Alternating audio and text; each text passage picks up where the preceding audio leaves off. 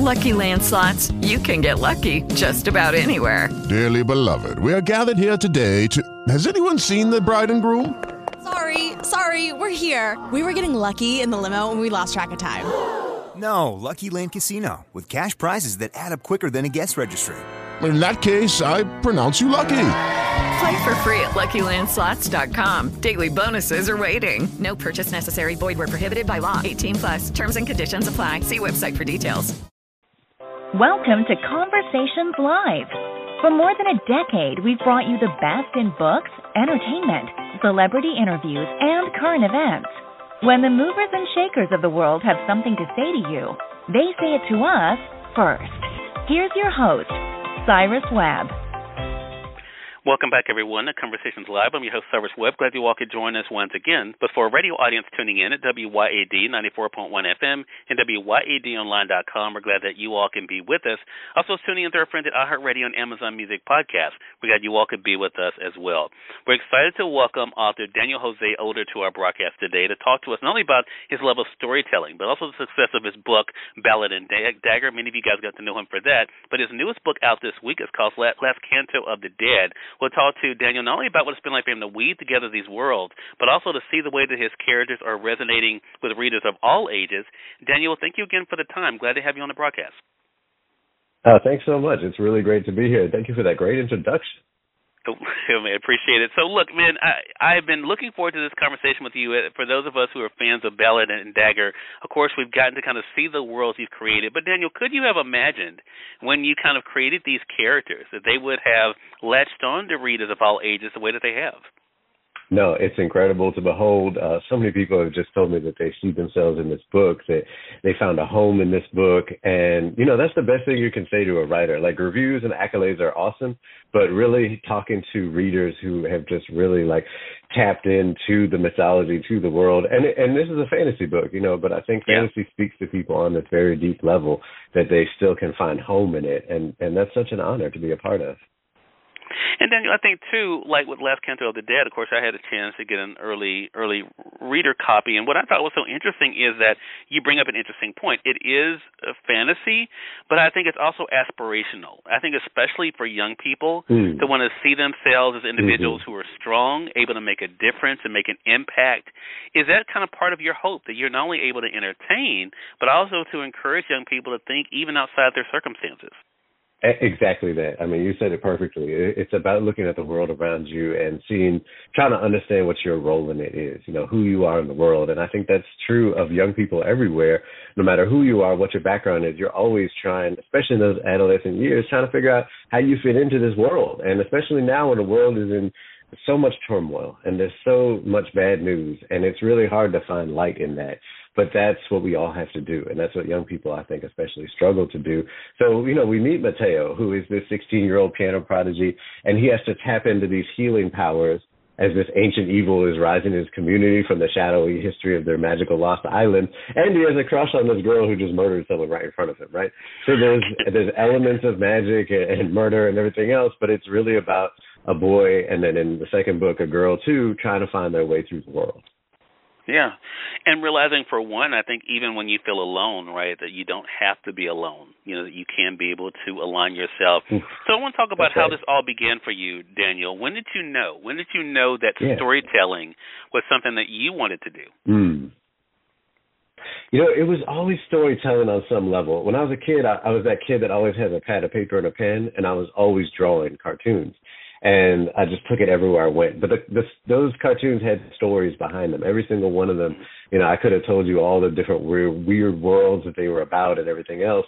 Uh, in my 20s, it was music, and so I was working as a paramedic on, on the ambulance in New York City, and I was doing music on the side, and I loved doing that. But at the end of the day, what it came back to was storytelling uh, whether it was through song or through cartoons or finally through words on the page. And that really ended up being what I honed in on as like, this is what I'm going to do. And this is going to be the central focus of my life.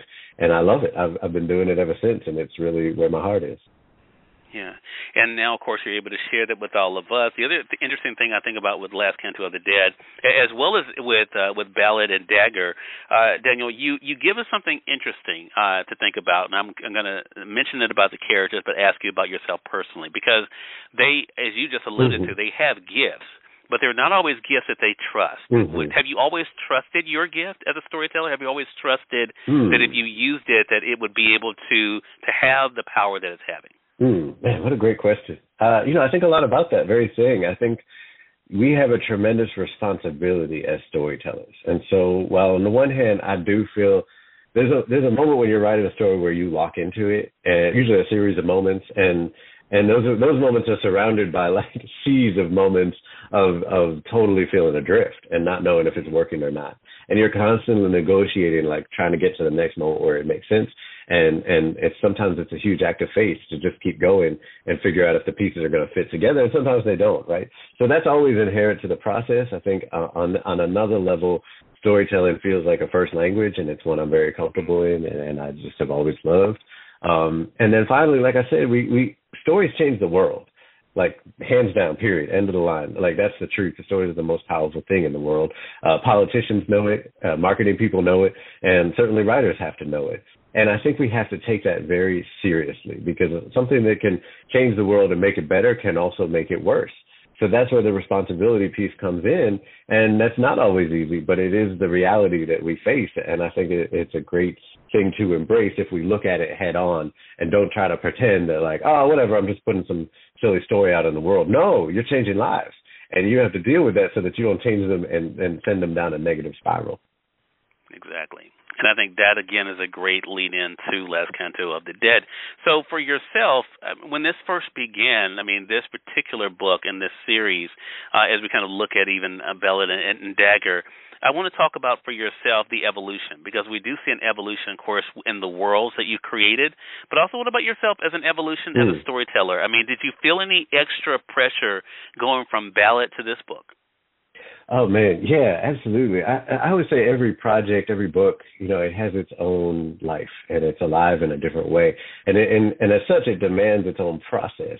So you might think you know, and this, this is Last Canto is my 19th book, which is wild but every single one has been different and it's taught me how to be human in a different way and uh, uh, and of course how to be a writer in a different way. So as an example this is outlaw saints is a perfect example as a series. Ballad and dagger is a book that i outlined. I had outlines of my outlines. I had rough drafts of my outlines. I mean i just worked them into the ground. I drew pictures. I had storyboards.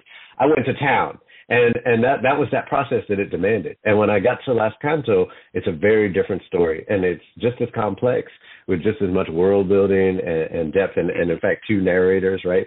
So there's there's a lot there, but I knew instinctively that it wasn't a book that I could outline, and I really just had to jump in and let the story guide me and and follow it where it would, and that's what I did, which was hard. But um, yeah. again, it grew me as a writer, it grew me as a person. Ah, so that brings up this question. I'm glad you mentioned that. So, which character surprised you the most? You don't have to give anything away, of course, but what what characters you were sure. kind of seeing then last Canto kind of unfold? Which character surprised you the most? Oh yeah, well definitely Chela, right? So Chela's the love interest in Ballad and Dagger, and I certainly set out very intentionally to make sure she wasn't just a flat, like pretty face, you know, love interest type character. She needed yeah. to really have a life and a history of her own and that was something I really had in the forefront of my mind uh, writing her initially, and she did. She she came to life for me fully, and to the point that when I finished the book, I realized when I when I was going to write the sequel, she really needed her own point of view section. So the the sequel, Last Canto of the Dead, jumps back and forth between Mateo's story and Chela's story, and as they're telling it, and Chela's deeply, deeply connected to the island of San Madrigal, so she's able to walk through its history in a kind of mystical way to understand what happened and how we got here better. And she, she, some of that I knew and some of that I found out, but she, by leaps and bounds, just you know, really took her a life of her own and became who she is as I was writing her. Yeah. I love the fact I will say this, and this isn't spoiling anything, but I love the fact that you know we all have heard the cliche or the saying about being stronger together. Each one of them, of course, has their own ability and power, but right. definitely realizing they're stronger together. And I think it says a lot for the reader, especially young mm-hmm. readers, about how important it is for us to come together to be able to see what we can be able to do um, do together. Uh, last thing I want to ask you about, uh, Daniel, and again, I appreciate the time. So excited for you and our audience to read the book this week as it's releasing for audience. So I, I want to ask you about your advice because I'm sure you get this question all the time. But what do you normally mm. say to people about who people feel as though they have a story in them that they want to tell? What advice do you normally give them? Mm. Oh, great question. You know, uh, the the uh, there's a poem I always come back to. It's by a, a poet named Antonio Machado, and the poem says, "Caminante no hay camino, se hace camino andas," which means walker there is no path, you make the road by walking it. And I love that so much uh, for life, for writing, for you know whatever art form you practice it's so true. Uh, we get so caught up in looking for a path, and the truth is we are making the path as we walk. You know, even the process of looking for one is making one. And we remembering that it's almost like you can let out a breath because you cannot be lost if there is no path. You you just have to make that path. You have to have a machete and you got to chop. And that's a beautiful and terrifying process, I think, to really like give over to and accept. Um, but that's the process, whether we like it or not.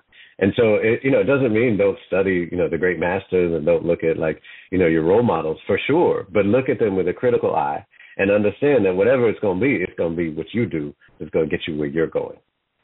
Great message. That's a great reminder. Again, everyone, we've been speaking with Daniel Jose Older. He's celebrating his his brand new book this week, Last Canto of the Dead. Depending on how you guys are listening to us, uh, it is releasing this week, so you guys can, of course, get it through our friends at Amazon.com or through your favorite local bookstore as well. Daniel, how can our audience stay connected with you, man? Uh, the best way is my website. It's danieljoseolder.net. Up there, you can find all my new books coming out. Uh, I have a bunch of Star Wars work, uh, comic books that are on the way. And um, there's also uh, writing classes that I have posted online. If you're interested in writing, that's a great way to start. And uh, and a blog from back when I was a, a medic, which is kind of how I started writing, was telling the stories on the ambulance. Awesome, Daniel. Again, congratulations to you, man. Really appreciate the time, and looking forward to speaking with you Thank again. Thank you so much, man. It's been wonderful talking to you. Let's do it again. All right, then. And we thank your audience for tuning in to another great segment of Conversations Live. Until next time, I'm your host, Cyrus Webb, saying as always, enjoy your day, enjoy your life, enjoy your world.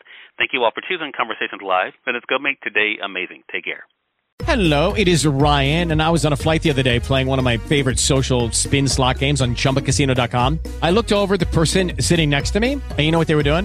They were also playing Chumba Casino. Coincidence? I think not. Everybody's loving having fun with it. Chumba Casino is home to hundreds of casino style games that you can play for free anytime, anywhere, even at 30,000 feet. So sign up now at chumbacasino.com to claim your free welcome bonus. That's chumbacasino.com and live the Chumba life. No purchase necessary. VGW, void, were prohibited by law. See terms and conditions 18 plus.